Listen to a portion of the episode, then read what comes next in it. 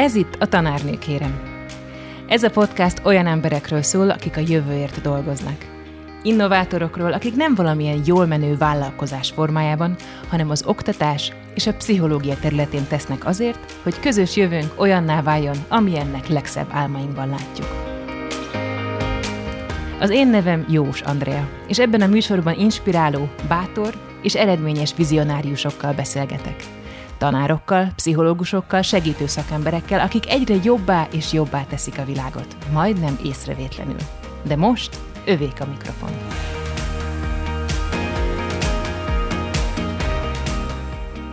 A mai adást még a koronavírus hazai megjelenése előtt rögzítettük a stúdióban.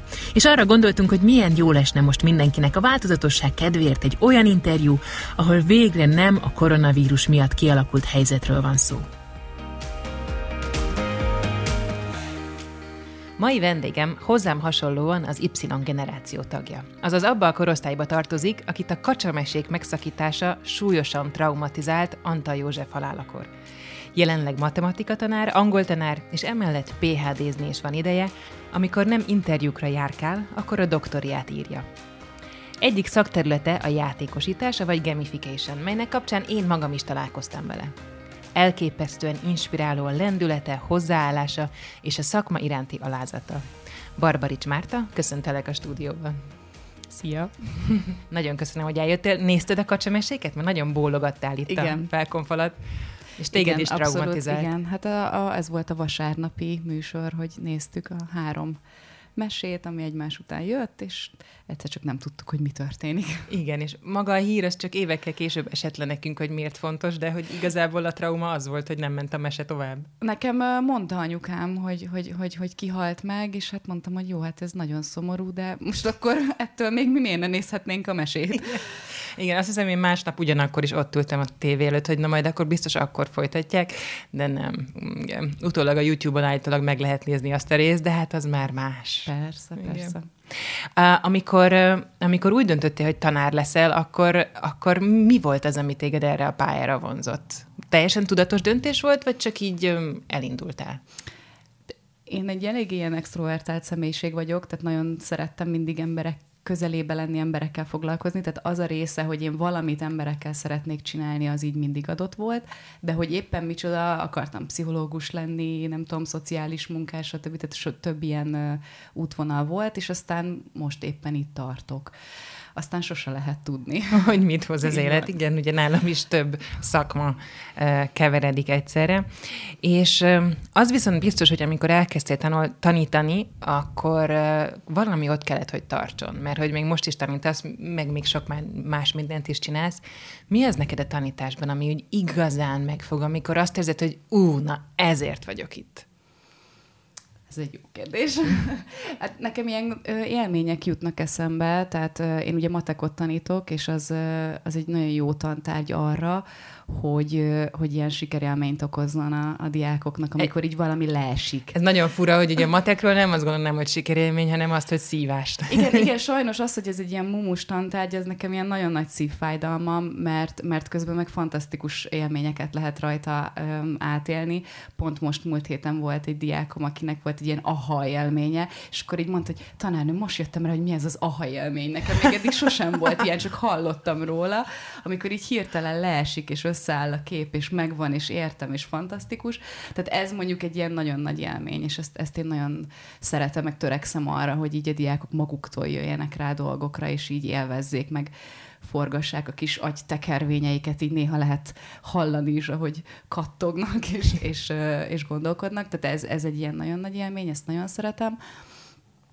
Um, eleinte nagyon szerettem így előadni, megbeszélni. Uh-huh. A, a szereplés motivációja a tanároknak, igen, ez van. rám is jellemző. Igen. Abszolút, abszolút, ez, ez megvolt. Uh, és aztán nekem egy picit, uh, hát nem azt mondom, hogy csalódás volt, de hogy ezt így újra kellett definiálnom, hogy nem biztos, hogy most mindig erre van a szükség, hogy ott én legyek a középpontban. Na és erre hogy jöttél rá? Tehát, hogy ez, ez mikor, mikor alakult, vagy, vagy merült föl benned, hogy, hogy nem biztos, hogy rólam szól az óra? Ez egy jó kérdés. nem is tudom, nem, nem tudnék egy ilyen konkrét pontot mondani, hogy ekkor esett le, inkább egy ilyen folyamat volt. Azt vettem észre, hogy, hogy amikor járok konferenciákra, előadásokra, utána olvasok, tanulok arról, hogy, hogy, hogy most miről szól ez a 21. századi pedagógia, meg hogy kéne ezeket a dolgokat csinálni, akkor mindig a gyerek van a központban, és arról szól, hogy na neki mire van szüksége, és valahogy az, hogy én ott hogyan brillírozok, az így nem annyira van jelen. Igen, és... a szakmai narratívában, vagy legalábbis az innovatív, igen, oldalon. És akkor így, így, így át kellett magamban azt fordítani, hogy, hogy, hogy nagyobb figyelmet fordítsak arra, hogy a diákoknak mire van szükségük ahhoz, hogy így boldoguljanak a, az életükben majd. Öm, és akkor én valahol abban nyugodtam meg, hogy, hogy amikor az ember stresszes, vagy, vagy, vagy valamilyen nehéz helyzetben van, akkor úgy automatikusan visszajönnek azok a minták, amik úgy gyerekkorból ott vannak, és Abszolút, ott ragadtak, és, és, és, ami úgy biztos. És ugye erre én mindig ilyen nagyon negatívan tekintettem, hogy én nem akarok olyan lenni, mint, mint, mint ahogy ugye engem ö, ö, felneveltek, vagy a, amiben én ö, szocializálódtam. Akár ahogy tanítottak? A, a, ahogy most igen, most inkább a tanításra ö, fókuszálva, viszont az, hogy mondjuk ö, az nekem egy biztonságos közeg, hogy én bármikor tök jól el tudok valamit magyarázni, ez nem baj. Tehát ez lehet egy, ez lehet egy olyan, olyan bástya, amihez úgy, úgy egy stresszes vagy egy nehéz helyzetbe vissza tudok térni, hogy jó, akkor én most ezt elmagyarázom, most ez egy kicsit frontrális lesz, de, de, jó. de, de, de hogy ezt ilyen biztonságként megélni, hogy ez mindig ott van, ezt mindig elő lehet venni, és amikor meg ö, van időm, lehetőségem, akkor lehet kísérletezni, próbálkozni, ö, és akkor így e között így, így lavírozni, hogy balanszban legyen a kettő. Ez nagyon tetszik nekem, mert én általában ostorozom magam, hogyha frontális részekre kerül a sor, és akkor így utólag, hogy jaj, hát nem igaz, Andi, hogy nem voltál képes valamit innovatívan, de ez nagyon jó ötlet, hogy, hogy így nézzek, így tekintsek rá, hogy egy, egy valamilyen bástya, amihez tulajdonképpen értek, de, de hogy nem feltétlenül kell mindig használni. Igen, de van, amikor meg jó is, tehát nem azt mondom, hogy teljesen ki kell dobni mindent, ami frontális, meg, uh-huh. meg magyarázat, de, de meg szabad engedni. én, én legalábbis meg szoktam magamnak engedni, és akkor mindig a, az arányokkal játszom, és ez nagyon sok mindenem múlik. Tehát sokszor csak az idő hogy, hogy nem, nem volt annyi idő átgondolni, kitalálni, megtervezni, és akkor most egyszerűbb egy kicsit így csinálni, és aztán a következőre meg majd jobban felkészülök, jobban kitalálom, kipróbálom, megnézzük, hogy az hogy működik, uh-huh. és mhm. akkor reflektálunk. Úgyhogy én, én mindig, hogyha kérdezik tőlem kollégák, akkor azt szoktam mondani, hogy, hogy annyit, amennyi, amennyi neki kényelmes, ami neki belefér. Tehát egy picit változtat, akkor változtasson egy picit. Abszolút. Akkor csak egy pici dolgot próbáljon ki, hogy na az milyen. Igen. Nem kell rögtön minden teljesen máshogy csinálni. Egyáltalán nem, sőt, az rémesen félelmetes, és akkor az ember nagyon könnyen kudarcokba esik bele, és aztán abba hagyja az egész innoválást, hogy köszi szépen, ezt én inkább nem csinálom. Igen, abszolút, csak kicsit, és amennyi nekünk jól esik. És néha egész kicsi dolgokkal is tök nagy mm, változásokat lehet elérni. Tehát én, én, én néha meglepő meglepődöm rajta, hogy egész apró dolgok mennyire sokat számítanak. Mondj egy példát, milyen apró dologra gondolsz mondjuk? Hát például most uh, én uh, ugye mindig próbálkozom azzal, hogy együtt dolgozzanak a diákok, uh-huh. hogy mhm. kommunikáljanak, csoportmunka, stb. És akkor csináltam egy olyan kísérletet, hogy, hogy megmondtam nekik, hogy most most kipróbáljuk azt, hogy kalapból kihúzzuk, hogy ki kivel fog együtt dolgozni. És én nagyon féltem, mert tudtam, hogy vannak konfliktusok a csoportban, és mi van, hogyha pont olyanoknak kell együtt dolgozni, akik nem jönnek ki. De mondtam, hogy csak ezt az egy apróságot kipróbáljuk, és utána kértem tőlük az óra végén visszajelzést, hogy írják le egy papírra, hogy kivel dolgoztak együtt, és hogy hogyan érezték magukat, például dolgoznának-e még uh-huh. ezzel az emberrel a jövőben. És számomra hatalmas meglepetés volt, hogy mindenki azt írta, hogy igen. De Függetlenül jó. attól, hogy kivel került össze, megoldották. Uh-huh. Lehet, hogy nem olyan nagy, hú, de nagy barátság volt, meg, meg összhang, de valahogy megoldották. És nekem ez egy nagyon nagy tanulság volt, hogy, hogy én is féltem attól, hogy jaj, most mi lesz, és aztán azt láttam, hogy, hogy abszolút ö, tudott működni. És akkor így kísérletezgettük, ezt csináltuk egy pár hétig, és aztán utána visszatértünk arra, hogy jó, akkor most te dolgozhatsz azzal, akivel szeretnél, csak az a feltételem, hogy akkor tényleg a matek feladatokkal foglalkozzatok, és, nem más csináljatok. Aha. Ez a félelem, ezt nagyon jó, hogy említetted, mert hogy nekem is van ezzel élményem, meg a korábbi interjú alanyom is mesélte, hogy azért az nem egyszerű, hogy az ember valami újat bevezet, és azt gondolnánk, hogy hát most akkor kezd el, kezdj el innoválni, kedves tanár, de ez nem úgy megy, hogy ukmuk fog, hanem az tényleg ott van egy nagy félelem. Amikor te elkezdtél foglalkozni a játékosítással, amiről bevezetőben is szó volt ugye a gamification akkor ez a félelem szintén ott volt? Persze. Mit kezdtél vele? Nekem itt viszont van egy nagyon konkrét emlékem. Az egyik egyetemi tanárom mondta azt, hogy, hogy ne tekintsek erre úgy, mint egy hatalmas nagy téttel bíró dologra, hanem, hanem úgy, mint egy, egy szabad játszó térre, egy terepre, ahol lehet játszani és kísérletezni és kipróbálni dolgokat. Én ugye úgy indítottam a tanítási gyakorlatomat már az egyetem mellett, hogy ebből fogom írni a szakdolgozatomat. Tehát Mármint a játékosításból. A játékosításból, uh-huh. és ezért, amikor már elkezdtem a leges legelején tanítani, már ezzel elkezdtem kísérletezni, és ugye akkor még én beléptem az osztályterembe, és úgy éreztem magam, aki nem tudom, hogy megvan-e másnak is ez az élmény, nagyon hasonló volt nekem, mint amikor először ültem autóban, ö, forgalomban. Tehát amikor már nem a pályán, hanem a forgalomba kell az autóba ülni, ülni, és azt éreztem, hogy egyszerűen annyira sok minden történik itt, hogy képtelen vagyok ennyi mindenre odafigyelni. Ez nagyon igaz, igen. És egyszerűen azt, azt éreztem, hogy soha nem fogom tudni megtanulni azt, hogy hogyan lehet ennyi mindenre odafigyelni, reagálni, figyelembe venni, és hogy, hogy ez, ez képtelenség. És, és aztán utána, hogy az autóvezetést is megtanulja az ember, bizonyos dolgok automatizmussá válnak, és akkor más dolgokra oda tudsz figyelni. Egy kicsit nekem ezzel is így volt, és nekem az nagyon sokat segített, hogy ne, ne tekintsek rá úgy, mint hogyha ilyen hatalmas nagy tétje lenne, hogy most ezen múlik az én életem, a gyerekek élete, hogy itt most mi történik, és nem tudom, hanem hogy nyugodtan merjek kísérletezni. Uh-huh. És valahogy ezt elhittem neki, hogy ez szabad. És ez aztán, nagyon nagy dolog, igen. És aztán utána rájöttem, hogy igazából ez nem csak a tanítási gyakorlatomra igaz, mm. hanem végül is maradhat ez így később is. És aztán megőriztem ezt a fajta őszinte kísérletező hozzáállást, és azt mindig el szoktam mondani a diákoknak is, hogy ez egy próba. Most nézzük meg, hogy működik. Én kíváncsi vagyok a ti véleményetekre, és mondjátok el, hogy ti mit gondoltok erről, és ha valami nem megy, azt is be lehet látni, meg lehet beszélni azt, hogy akkor ezt hogy csináljuk máshogy. És hogyha ha nincs ez a nyomás, hogy nekem minden tökéletesen kell csinálnom, megengedem magamnak azt, hogy szabad hibázni, és Igen. rosszul csinálni valamit, akkor, akkor, akkor a félelem is csökken. Igen, egyébként a tanári önképnek nagyon erősen combos része az, hogy én tanárként mindent tudok, és semmi hibázást nem engedhetek meg, főleg nem a diákok előtt. Tehát ez az attitűd, amit te képviselsz, ez szerintem annyira olyan, mint a friss szellő a tavaszban, hogy nagyon köszönöm, hogy, hogy ezt idehoztad.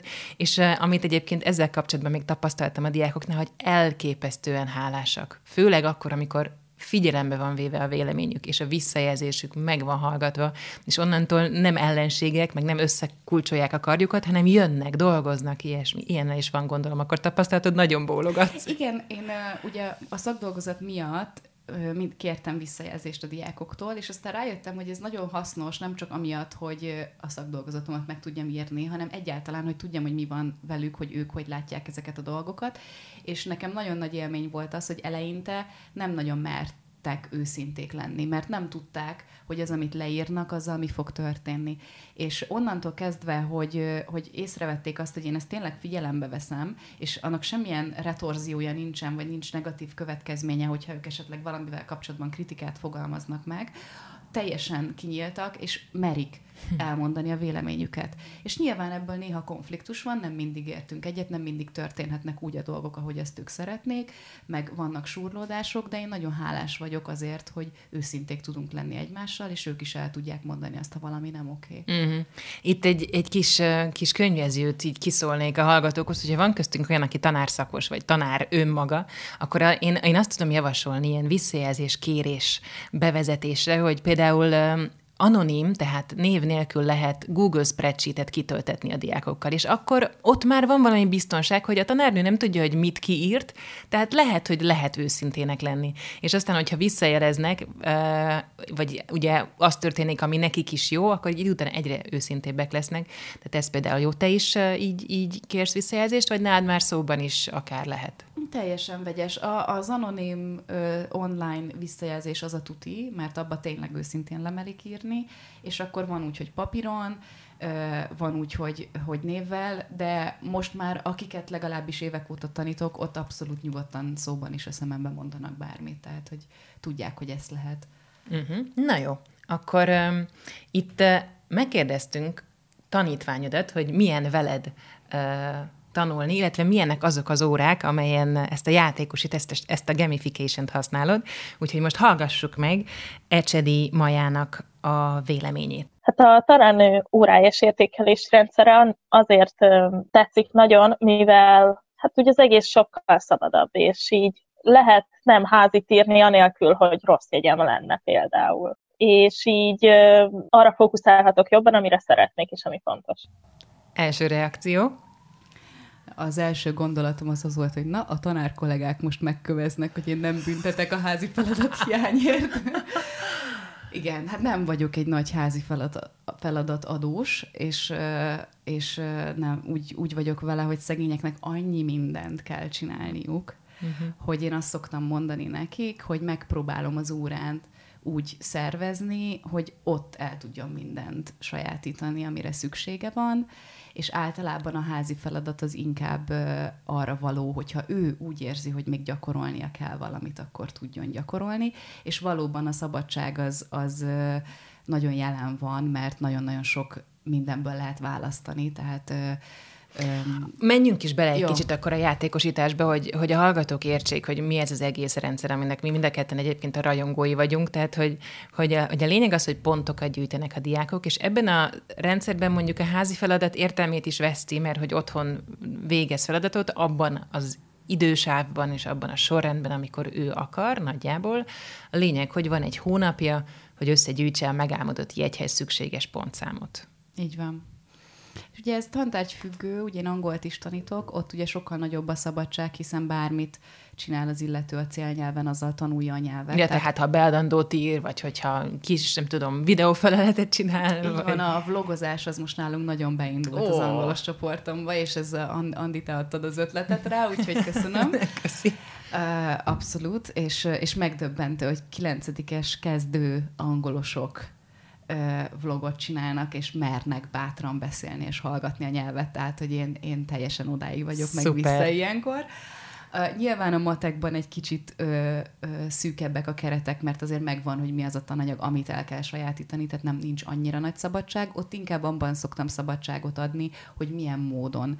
Tehát, hogy órai munkával, otthon, online feladatokkal gyakorolja, ö, szeretne inkább szóban megnyilvánulni, vagy inkább csak írásban, egyedül szeretné dolgozni párban, és akkor ezeknek esetleg más sorrendben megcsinálni a feladatokat. Tehát, hogy ebből a szempontból van nagy szabadság.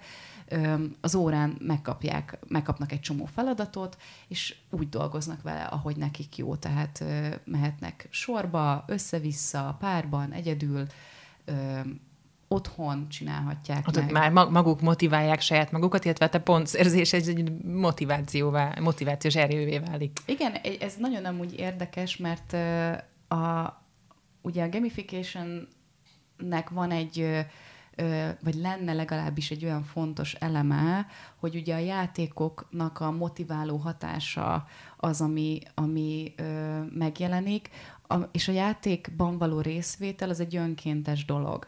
Tehát abban van egy nagyon nagy belső motiváció, és ez azért eléggé konfliktusba kerül az iskolával, hiszen ott nem igazán van szerencsétleneknek választási lehetősége. Van is, aki lázad, igen. Tehát ott, ott nincs meg ö, az a fajta szabadság, hogyha ö, én nem akarok ott lenni, akkor nem kell, mert sajnos ott kell lenni.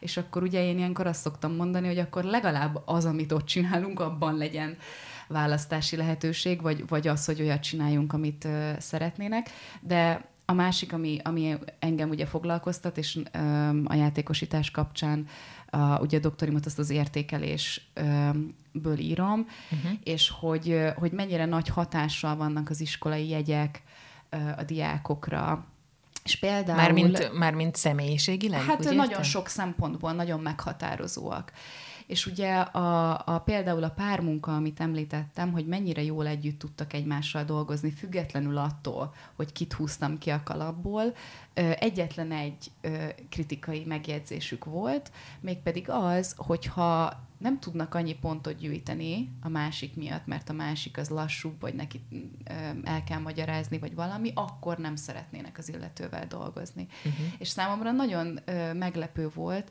hogy ugyan a pontozási rendszer az nagyon szabad, és nagyon sok lehetőségük van pontot gyűjteni, hiszen körülbelül egy hónap az, ami után ezeket a pontokat átváltjuk egy osztályzattá, ahhoz, hogy meglegyen a szükséges számú osztályzat, mégis ö, ott van folyamatosan, ö, mint egy külső motiváció, mint egy nyomás, hogy nekem már pedig pontokat kell gyűjtenem ahhoz, hogy jó jegyem legyen. Uh-huh. És nincs meg az, hogy én szabadon kísérletezhetek és dolgozhatok a másikkal, és nem baj, ha a másik lassú, vagy nem baj, hogyha nekem el kell magyarázni valamit, inkább azért, mert nem tud annyi pontot szerezni, akkor inkább nem szeretne vele együtt dolgozni. Uh-huh. És ez nekem fájó volt, mert úgy éreztem, hogy ez megint a jegyeknek a, a nyomasztása, hogy, hogy igenis nekem azért kell pontot szereznem, hogy meglegyen a jó jegy. Igen, már pedig ugye nem ez lenne a célunk akkor, hogyha azt szeretnénk, hogy a gyerek minél jobban önmaga tudjon lenni, és, és fejlődjön a saját kutyánt. Igen. Illetve most én utána ezen a, a, úgy kezdtem el tovább gondolkodni, hogy akkor hogy tudom azt is valahogy pontokká átváltani, vagy visszajelezni, értékelni, hogy ő azzal is tanul, hogy elmagyarázza a másiknak, főleg matekból. Tehát, mm-hmm. hogyha, ami, amikor, amikor én el tudom magyarázni a másiknak, azzal egy teljesen más szintre lép a tudásom. Tehát az sem egy felesleges idő, mm-hmm. tehát az is egy tök fontos dolog. Ja, és akkor ezt már rögtön értékelni is. Tehát... És akkor valahogy ugye ezt is bele, belekalibrálni a dologba, Hát nem hát, egyszerű. Nem igen. egyszerű, igen. igen. igen, de minden esetre ez a rendszer abban nagyon jó, hogy a negatív értékelést azt úgy, ahogy van, eliminálod. Tehát ugye nincs egyes, nincs lehúzás, nincs olyan, amiben, amiben azt mondod, hogy te nem vagy jó, vagy nem csinálod, csak olyan van, hogy figyelj, ebben mondjuk egy pontos vagy, és fejlődhetsz. De hogy negatív nincs benne. Így van, így van, és nagyon hálásak azért, hogy az a stresszfaktor, hogy nekem mindig tökéletesen kell teljesítenem az iskolában, mert jön egy röbb dolgozat, jön egy felelés, jön egy valami, ami bekapom a rossz jegyet, lehúzza az átlagomat, stb. Itt most ilyen nincs. Tehát volt olyan, hogy, hogy az óra elején mondta a lányzó, hogy nagyon fáj a feje, és hogy nem feküdhetne itt a padon most egy kicsit. És mondtam, Édesem. hogy jó. És, és akkor egy, egy 15-20 percig ott feküdt a padon, fölkelt, jó, most már jól vagyok, és dolgozott, és csinálta a feladatokat. Mm-hmm. És nagyon hálás volt azért, hogy erre volt lehetősége. És, és aztán ugyanúgy behozta a munkát. Abszolút, igen. abszolút. Tehát mondjuk ő olyan is, aki be tudja hozni, tehát hogy, hogy, hogy ez így van. A, a, ami a, a negatív értékelés az az, hogy mondjuk lemaradsz, vagy nem gyűjtesz pontot, és akkor így az motivál, hogy, hogy fölhozd magad, vagy, Igen, vagy, hát időben vagy behozd kell. valahogy. És akkor öm, most már ötödik éve csinálom ezt, nagyon sok, hú, nem számoltam most össze, de mit tudom én, ilyen 150-200 közötti diák részesült már ebben egyetlen egy olyan diák volt, aki csoportot váltott uh-huh. emiatt, mert ő azt mondta, hogy ő tudja, hogy nagyon lusta, nem tudja magát motiválni, és hogy, hogy neki szüksége van arra, hogy igenis valaki egy ostorral álljon a háta mögött, és hajtsa őt, és mondtam, hogy én ez nem leszek, tehát, hogy ezt valóban nem várhatja tőlem és hogy ő szeretne ezért inkább egy szigorúbb tanárhoz menni, Aztán. és ezt megbeszéltük, átment. És megoldottátok. És, meg, és megoldottuk, igen. Um, ez, ez nekem is egy ilyen belső konfliktus, hogy mondjuk egy középiskolás korosztálytól mennyire várható el ez a fajta autonómia. Öngondoskodás, igen, ön, önirányítás. Motiválás, uh-huh. hogy, hogy, hogy hajtsa magát, mert sokan hajlamosak az utolsó pillanatra hagyni a dolgokat. Te Tehát, ilyen diák voltál? Milyen igen, diák? Igen. Utolsó pillanatos, igen. Én is utolsó pillanatos voltam, és, és, és mindig ilyenkor megpróbálom beleképzelni magam, hogy lehet, hogy én is a tanára haragudtam volna, hogy de miért nem szigorúbb, és miért nem hajt jobban, és nem tudom de közben meg azt is tudom, hogy, hogy ha kikerülnek az iskolából, akkor a főnökük nem fog ott mögöttük állni egy ostorral. Jó lesznek, esetben. Jó esetben, tehát lesznek határidők, és, és ott is ugyanaz lesz, hogy vagy az utolsó pillanatra hagyja, és akkor sem meg, vagy valahogy megpróbálja magát motiválni, megpróbálja beosztani az idejét. És az, hogyha ezt már most elkezdi tanulni, az nem feltétlenül baj. És nyilván be lehet olyan elemeket vezetni, amik ezt segítik, tehát ugye nálam vannak az ilyen kis mini pontgyűjtő akciók, amit régi nevükön Rob dolgozatnál is hívhatnánk, de A mini az sokkal jobban hangzik, főleg úgy, hogy nincs negatív tétje, tehát hogyha nem, nem ö, ö, szeretné megírni, akkor dolgozhat az órai feladatokon, semmi probléma, viszont van lehetősége vele pontot gyűjteni, és kaptam többektől olyan visszajelzést, hogy ez volt az, ami motiválta őket, hogy óráról órára készüljenek, mert tudták, hogy lesz egy mini, amivel ők szépen apránként összegyűjtögethetik a pontjaikat úgy, hogy a végén már mondjuk a témazáró dolgozatnak ne legyen akkor a tétje, ne azon múljon az osztályzat. Hmm. Akit egyébként érdekelnek részletek erről a módszerről, az egyrészt fel tudja keresni a Facebookon a Gamification, a Magyar Oktatásban csoportot, aminek most már hány tagja van, Márti? Hú, ezt megnézhettem volna. Valami három ezer, vagy valami... Igen, már három ezernél több, több, de nem igen. tudom, hogy mennyivel. De, de hogy, hogy ott például rengeteg információ van, nagyon sok megosztott dokumentum, és nagyon sok hasonló uh, módszert használó kolléga, tehát ezt nagyon nagy szeretettel ajánlom, és, uh, és Egyébként érdekel is, hogy, hogy milyen az neked, hogy azért itt elég gyorsan, elég nagy sikere lett ennek a csoportnak is, és tényleg gyűlnek benne az emberek, hogy, hogy kvázi bele nyúltál valami olyanba, ami, ami tényleg most időszerű. Um, ez azért érdekes, mert amikor el, elindítottam ezt a csoportot, azt hiszem hat évvel ezelőtt, akkor ez azért volt, mert kerestem olyan tanárokat, akik erről már így hallottak, és találtam így hat darabot teljesen különböző iskolákban, különböző helyeken így szétszórva, és akkor így gondoltam, hogy jó lenne ezeket az embereket így összerakni, legalább ismerjék egymást, tudjanak egymásról, tudjanak beszélgetni, és aztán persze az a gamification, ez ilyen nagyon nagy trend, meg hype lett, aminek megvan a maga előnye, meg a hátránya. Én azt gondolom, hogy most ezen a, a Gartner féle hype görbében most már a, a, a plató időszak van, tehát most, most kezd úgy kiegyensúlyozódni. Milyen, milyen hype görbe? Mondd el még egyszer, ezt olyan szépen mutattad is. Gartner féle hype Jaj. görbe, aminek az a lényege, hogy van egy új trend, amit bevezetnek, az így hatalmas nagy hype lesz, mindenki követi, mindenki azt akarja, azt hiszi, hogy ez a megoldás mindenre, uh-huh. és amikor rájönnek az emberek, hogy ez nem így van, akkor ugye rettenetesen lezuhan, tehát van egy ilyen mély zuhanása, és akkor jön a plató, ami egy ilyen kiegyenlített állapot, amikor úgy bekerül a helyére, hogy mi az, amire jó, mi az, amire nem jó, hogy kell jól használni. És kb. itt vagyunk szerinted. És én azt tehát, gondolom, hogy, most már... hogy a, a játékosítás az most már ide került, hogy, hogy talán ezen a nagy hype-on már túl vagyunk, és most már úgy kezd kialakulni az, hogy uh-huh. akkor ezt hogy milyen területen hogy lehet jól Igen, használni. meg hogy melyik tanárhoz passzol személyiségileg, melyik tanárhoz nem, és hogy ezt mindenki el tudja dönteni, hogy, hogy ő hozzá ez passzolhat-e. Érdemes megnézni, egyébként Mártinak vannak YouTube videói is a témában, azt is érdemes megnézni, illetve hát ezt a Facebook csoportot is nagy szeretettel tudjuk ajánlani. Viszont az is érdekel, hogy, hogy itt amikor tanítasz, és, és, a, és együttműködsz más kollégákkal adott esetben, akkor nyilván azokkal, akik ismerik ezt a módszert, akár a csoporttagjai, akár tehát olyan ismerősök, mint mondjuk én, akivel tudjuk egymást inspirálni, azokkal aránylag könnyű együttműködni. Milyen a többi kollégával együttműködni? Az a helyzet, hogy ugye a magyar iskorendszer az eléggé olyan, hogy bemész a tanterembe, megtartod az órádat és csokolom, tehát hogy nincs olyan hű, de nagy együttműködés, meg, meg, meg közösségi dolog, tehát hogy így a szünetekbe gyorsan két falat között váltunk három szót, és nagyjából ennyi. Uh-huh. Um, úgyhogy, úgyhogy ez, ez, ez sajnos, és mindenki rohan. Igen. Mondjuk a munkacsoporti gyűlés, én mindig abba bíztam, hogy a munkacsoporti gyűlésen majd így összerakunk valamit együtt az, az is inkább ilyen praktikus dolgokról szokott szólni, mm. legalábbis nálunk, hogy nem tudom, hogyan szervezzük meg a próbaérettségit és hasonlók. Tehát, tehát inkább ez, és, és tényleg iszonyatosan leterheltek a tanárok. Tehát, hogy egyszerűen én, én a, amikor teljes állásban voltam, akkor utána éreztem azt, hogy, hogy, hogy ez biztos, hogy nem fogom tudni így csinálni, és, és akkor kezdtem el a doktorimat. Uh-huh. Tehát akkor átmentem félállásba, és akkor, és akkor a doktorit elkezdtem csinálni Kvázi mellette. azzal töltődsz vissza.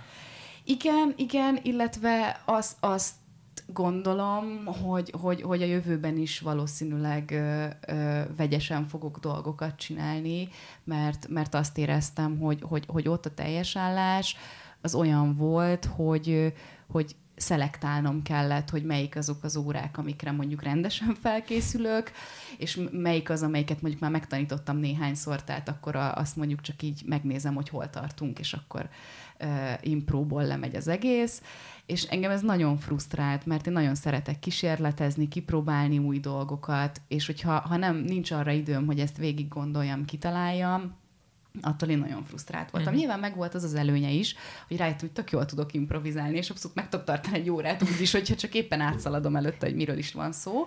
Ez, egy, ez is egy pozitívum volt, de hogy azért nem szeretném állandóan ezt csinálni, és teljesen megértem azokat a tanárokat, akik meg tényleg ebben vannak folyamatosan.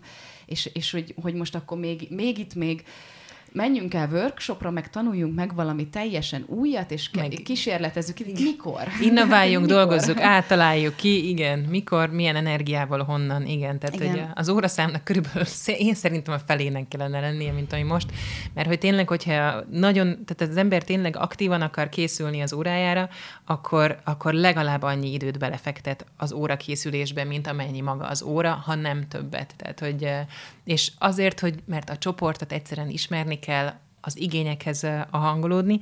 Egyébként ez viszont meg is éri, mert hogy, hogy nagyon hálásak a diákok abból a szempontból, nagyon jó visszajelzések jönnek. Viszont igen? Nem, még csak annyit akartam mondani, hogy azt szoktam ilyenkor mondani, hogy, hogy ne azért innováljunk, mert ez most menő és kell, hanem hogyha van egy probléma, amire szeretnék megoldást találni, akkor megéri, mert hogyha megoldódik az a probléma, akkor könnyebb lesz mindannyiunknak.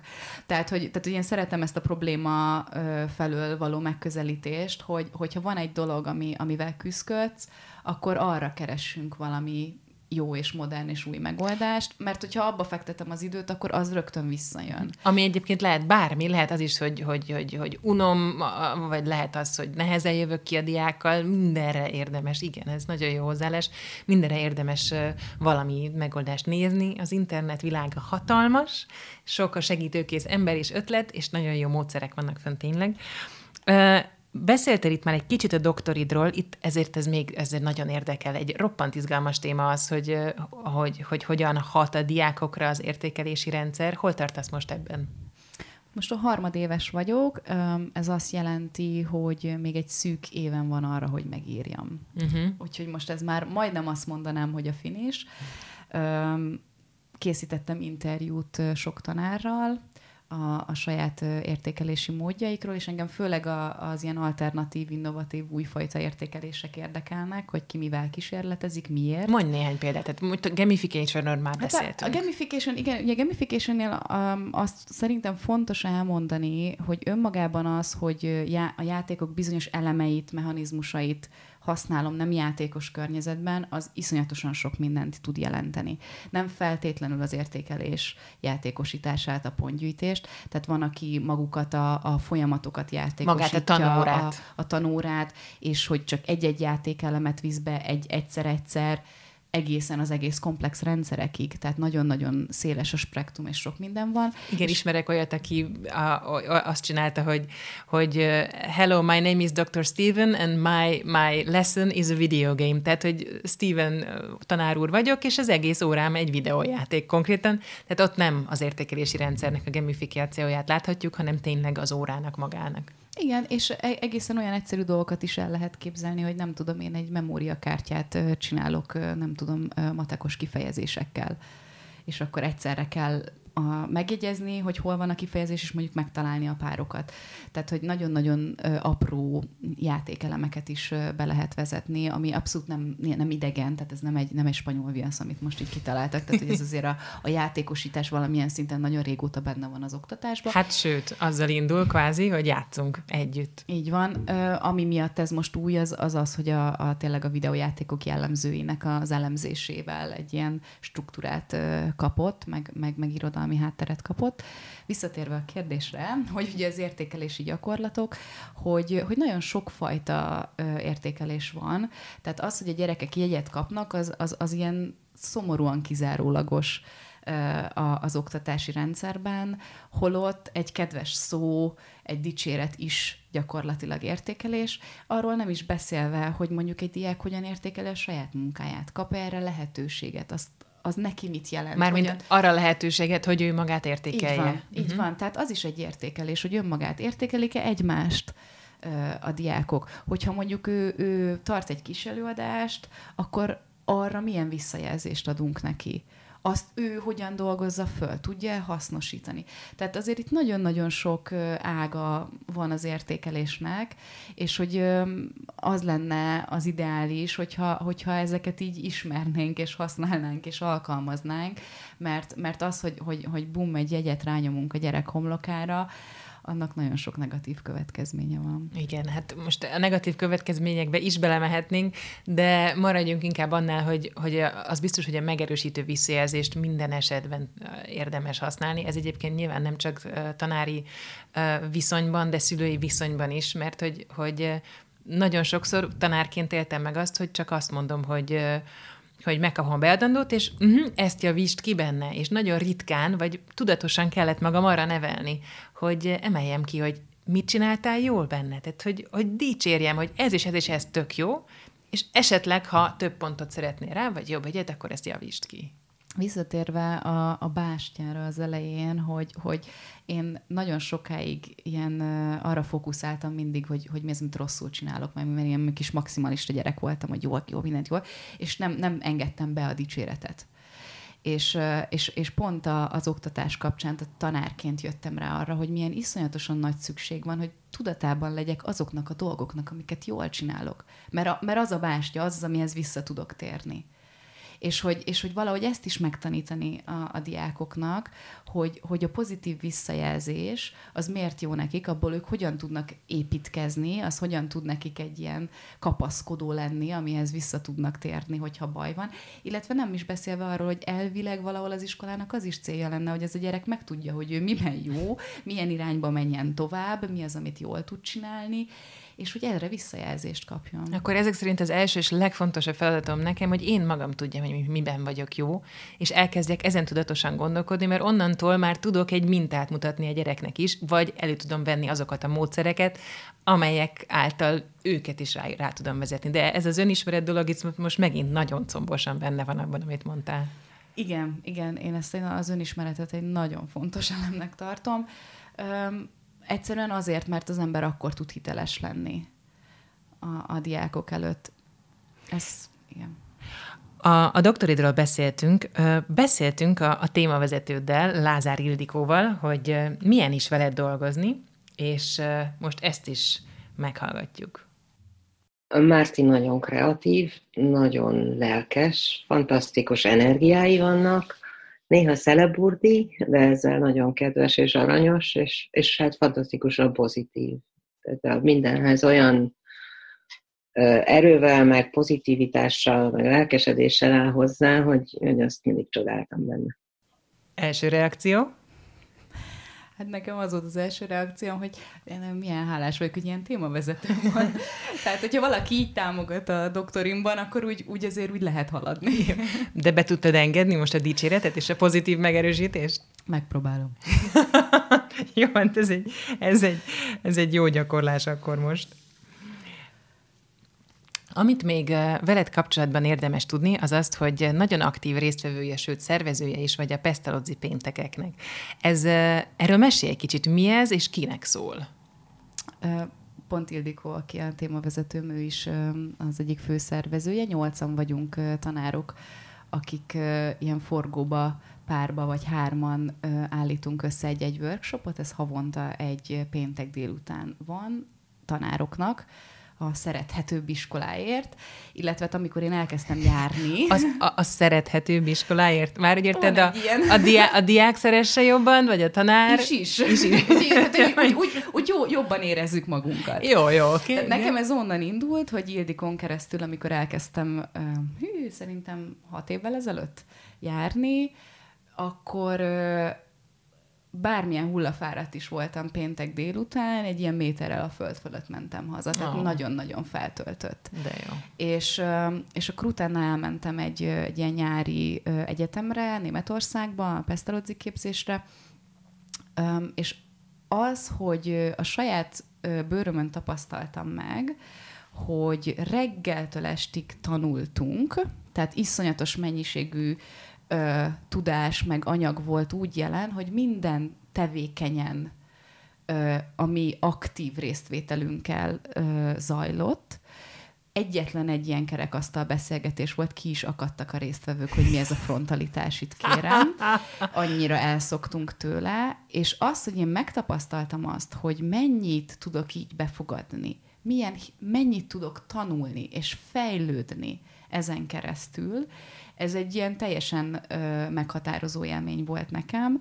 Ez például nagyon sokban hozzájárult ahhoz, hogy én se frontálisan akarjam tartani az órákat, mert éreztem azt, hogy mennyivel többet kapok akkor, amikor én résztvevőként aktívan csinálok valamit, és akkor mindig veszünk egy témát minden hónapban, és azt a témát a tanárokkal ilyen aktívan ö, dolgozzuk fel, dolgozzuk át, úgy, hogy a résztvevő tanárok néha a gyerekbőrébe bújva kipróbálják, hogy milyen lenne ezt csinálni, néha pedig visszavéve a tanárkalapot reflektálnak arra, hogy akkor most mit is csináltunk, és ez miért jó, és ezt hogyan tudnánk alkalmazni a saját tanításunkban. Én is voltam egyszer a meghívásodra, a, a szexuális nevelésről volt szó, és emlékszem, hogy eddig, egyik résznél azt hiszem egy, nem tudom, egy kilenc éves kislányt játszottam, aki éppen kérdez arról, hogy akkor most mi is történik, hogy hogyan is lesz a kistesó. És akkor emlékszem, hogy a, hogy a tanár kollégának in situ válaszolnia kellett, tehát ilyen kis szerepjátékot is játszottunk, és akkor egymással még a módszereket is megosztottuk, meg javaslatokat, rengeteget nevettünk, nagyon szórakoztató volt,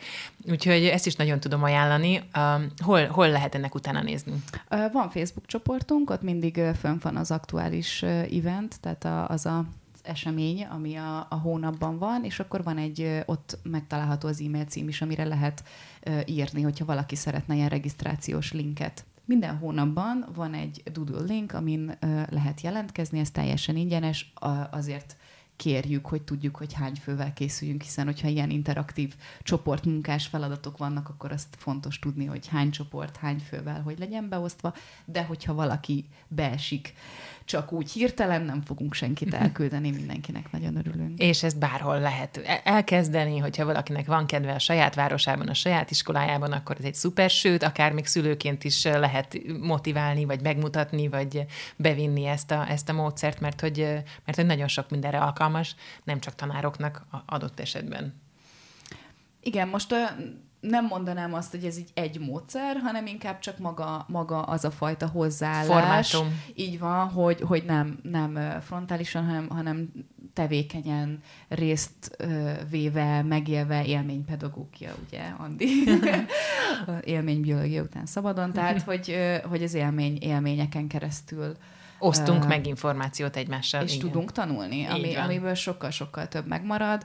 Ugye a pesztalódzia a, még onnan jött, hogy ugye nem csak a fej, hanem a szív, a kéz, tehát a cselekedtetés, az érzelmek, a mindennek a bevon, teljes bevonásával tanulni. Na, hát ez egy nagyon jó kezdeményezés, és nagyon-nagyon örülök, hogy csinálod, úgyhogy itt Ildikó az interjú után kérdezte, hogy ugye fogok jönni, még mondom, persze, hogy jövök, egészen egyértelmű. Hogyha valamit javasolnod kéne olyan, olyan diákoknak, vagy friss tanároknak, akik akár most végzik el az egyetemet, vagy most lépnek ki a tanításba, és egy kicsit úgy érzik magukat, mint te akkor ott az a, a, abban a teremben, hogy az, mint, mintha az autóban ülnél, hogy nem tudod, hogy mit, merre, hogyan, akkor mit javasolnál nekik? Vagy, vagy hogyan álljanak hozzá ez a pályához? Most az első dolog, ami eszembe jutott, az az, hogy ismételhetném magamat, hogy, hogy ne úgy nézzenek rá, mint hogy most minden ezen múlik, és itt a tétje és a világ vége, hogyha valamit elrontok, hanem tényleg merjenek kísérletezni, merjenek hibázni, és merjenek abból tanulni, hiszen hiába mondjuk a diákoknak azt, hogy szabad hibázni, hogyha magunknak sem engedjük meg.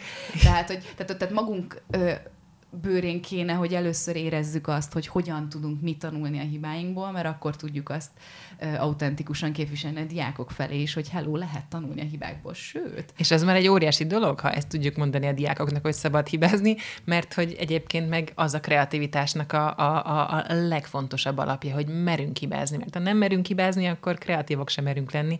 Úgyhogy ez, ez nekem nagyon tetszik, szóval kedves, aki tanár akar lenni, vagy már felnőtt és más dolgozik, de szívében tanár vagy tanár lesz, az mindenképpen így eljön hozzá ez a szakmához. Um, Viszont nézzük a szülőket. Milyen, milyen neked a kapcsolatod a szülőkkel, és mire szoktál figyelni a velük való közös munkában, ha egyáltalán van kapcsolatod?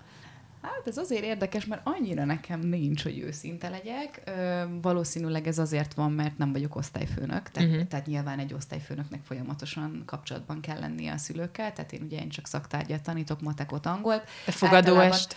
Igen, a fogadórára általában a két, két véglet van, azok jönnek be, akik nagyon lelkesek, és hallani szeretnék, hogy még mindig szuper a gyerek, és még mindig minden oké okay a gyerekkel és, és a másik véglet, hogy ha, ha pedig valamilyen konfliktus van, vagy problémáról kell beszélni, és akkor arra kitaláljuk közösen, hogy, hogy, hogy mi az, ami a, a gyereknek jó, vagy, vagy amit ő szülőként lát, hogy működik, és, és tudna segíteni, és akkor valahogy kitaláljuk, hogy akkor így hogyan menjünk tovább. Én mindig nyitott vagyok ezekre a, a kommunikációkra, mondom, olyan hű, de nagyon sok öm, kapcsolatom az, az annyira nincs a szülőkkel. Uh-huh. Javaslatod lenne egyébként olyan hallgatóknak, akik mondjuk szülők, és szeretnék hogyha mondjuk a, a, a saját gyermekük körül az oktatás az, az egy kicsit fejlődne. Tehát, hogy, hogy nyilván az, hogy oda megy egy tanárhoz, hogy akkor most hallgassa meg ezt a podcastot, és vezessen be valamit, az nem működik. De mondjuk mi az, amit egy szülő tehet szerinted? Te, mint tanár, mi az, amit úgy még el is fogadnál egy szülőtől? Én azt gondolom, hogy azért mégiscsak a szülő az, aki a legjobban ismeri a gyerekét. Um, tehát én inkább, bocsánat, inkább a tanárokhoz szólnék, hogy hallgassák meg a szülőket, hiszen ők azok, akik ismerik a gyereket. Illetve nagyon sokszor van, volt olyan élményem, amikor először találkoztam szülővel, hogy ahogy bejött és elkezdett beszélni, és a habitusa és a stílus, és mindent megértettem a gyerekkel, hogy miért olyan a gyerek, amilyen. Tehát, hogy, hogy, hogy ez, így, ez, így, ez így nagyon sok minden ugye otthonról jön. Um, én, én nagyon örülnék, hogyha ha lenne egy ilyen jó partneri viszony. És ez most nem tudom, hogy kimúlik, lehet, hogy megint a tanárokat ekézem, de na jó. Igen, szóval, saj, hogy...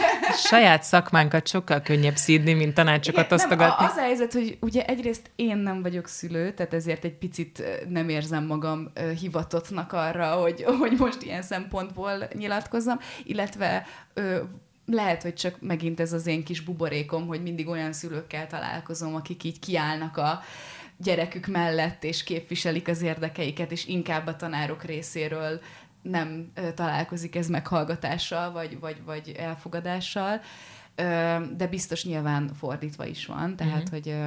hogy... De ez szerintem már önmagában egy nagyon jó gondolat, hogy, hogy merjünk kiállni a, amellett, amit tudunk a gyerekről, és a, a, amit érzünk, hogy helyes. Tehát, hogy szerintem ez én tanárként is adott esetben, hogyha a konfliktus van szülővel, akkor is az egy nagyon-nagyon jó dolog, hogyha önazonosan és, és, és úgy képviseli a, a szülő önmagát és a gyerekét, hogy akár konfliktust is vállalunk, de aztán együtt megoldjuk. Igen, ez a, ez a partneri viszony, ez nagyon szuper lenne, hogy hisz elvileg mind, mindegyikünknek ugyanaz a, az érdeke, hogy a gyerek fejlődjön, hogy neki jó legyen, és akkor próbáljuk meg megtalálni ennek a legmegfelelőbb útját.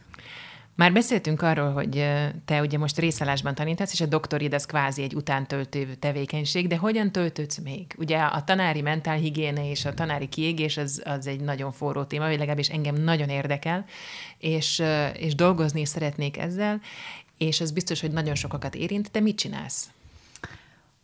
Mozgás, ez egy, viszonylag új dolog nálam. Két évvel ezelőtt volt egy ilyen nagyon durva derék problémám, és akkor itt van az ember a 30-as éveiben, és akkor így, jaj, de fáj a derekam, és nem bírok megmoccanni, és nem, Aranyom. bírok, nem bírok tanítani, sem menni, tehát hogy ez azért egy kicsit megdöbbentett.